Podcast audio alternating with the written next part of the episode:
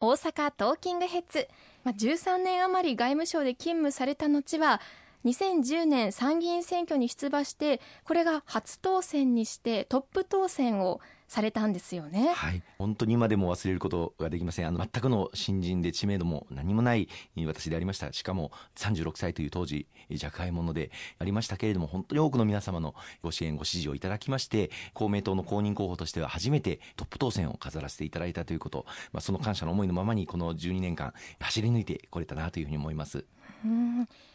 その議員になられた時は野党でありましたけれども、まあ、政治も不安定になっていた時期なんですよね。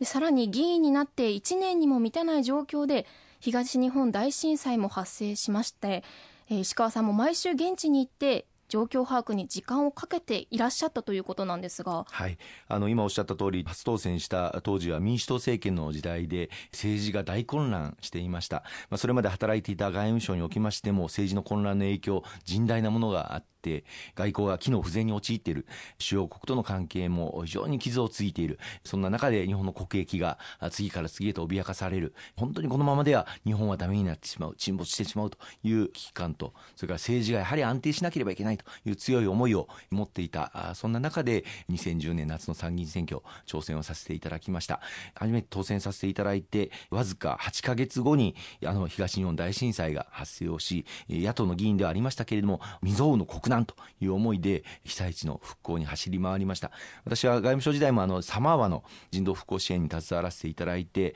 イラク戦争戦後のサマーワというイラク南部の地域の戦後復興に携わらせていただいたんです、まあ、それとはもちろん津波の被害あるいは原発災害というのは様子は違いますけれども少しでも自分の培ってきた経験を東日本大震災の復興に生かさせていただきたい。また何よりも現場第一で復興に身を投じていこうという思いで走り回らせていただくことができました。大変ありがたいことに公明党は全ての議員を被災地それぞれ市町村に担当をつけていただきまして私はあの宮城県の石巻市中心に担当せよということで仰せつかったんでこの担当性を敷いたということが非常に大事で同じ場所に何度も何度も通い続ける。復興にはそれぞれあのステージがありますので災害起きた直後の人命救助から復旧そして復興、まあ、これも非常に時間かかりますけどステージごとに必要な課題というのを同じ被災地の方々と一緒に取り組むことができたということは私にとっても本当に大きな経験になりました。防災減災を政治の中心に持ってくるっていうきっかけにもやはりその東日本大震災はなっていたんですね。そうですね。この災害に対する防災減災の意識そして国土強靭化これを社会のど真ん中にそして政治の中心軸に置いていかなければならないということをあの訴えさせていただいております。現在あの防災減災加速化5カ年計画というものを総額15兆円を投じて各自治体で進めさせていただいておりますけれどもこれも引き続き、えー、精力的に推し進めてまいりたいというふうに思います。若者に対しての支援や対策などにも取り組んでいらっしゃる印象があるんですけれどもそちらはいかがですか？ありがとうございます。私は以前あの公明党の青年委員長を務めさせていただいて全国の青年そして青年党員の皆様と一緒にさまざまな日本の未来を築いていこうという取り組み運動をさせていただきました、まあ、そんな中で当時まだまだ日本の経済が厳しい中でしわ寄せが青年層若年層に及んでいる学生の就職率もまだまだ低い時代がございました。でと同時にやはりブラック企業と言われるような故障が日本全国で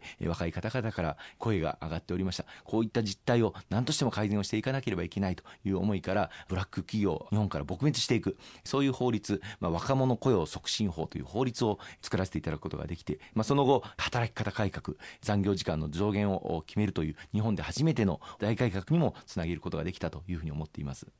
さまざま若者に対しての支援があるっていうのは、まあ、正直その私もまだ20代なのですごく今後の動向も興味があります。日本の未来そのものだと思うのでやはり時代を変えていくのは若者の情熱でなければならないというふうに思いますね、うん、そして外務省時代に自衛隊との行動などの経験を生かして防衛内閣府大臣政務官に疲れましたよね。その時平和安全法制の成立にも尽力されたと伺ったんですが、はい、ありがとうございますあの防衛大臣政務官というポストが創設されてから公明党の議員があの防衛省の大臣政務官に就くのは実は私が初めてのことでございました、まあ、外務省での経験を生かしてしっかり日本の平和と国民の生命財産を守るために頑張れということでご指示をいただきまして防衛省で働かせていただきました。本当にあの多くのことを学ばせていただいて全国各地で自衛官がまさに日夜24時間365日休みなく日本の平和を守るため国民の命と財産を守るために働いている。その現場にも行かせていただきましたし、まあ、外務省時代のそのイラクのサマワで自衛隊の駐屯地で勤務をさせていただいた経験もありましたのでおそらくあの国会議員の中でですね私のような文民といいますかシビリアンの人間が自衛隊の駐屯地で勤務をさせていただいた経験を持つ国会議員というのは多分与野党を含めて私ただ一人だと思うんです。ちょうどその当時北朝鮮からの核ミサイル開発がますます盛んになっている。そして何度も何度も日本海やあるいは日本を飛び越えてミサイル発射実験が行われている。こうした日本の取り巻く安全保障環境が非常に厳しくなってきている中でこの日本の平和を守るためにはしっかりとした日米の連携日米同盟の強化これを進めていかなければならない。さまざまな法整備が必要な中で平和安全法制という国内でも大議論を呼びましたけれどもこれをあの制定をさせていただいて全ての国会審議200数十時間に及びましたけれども担当させていただきました。この平和安全法制がもし成立されていなかったら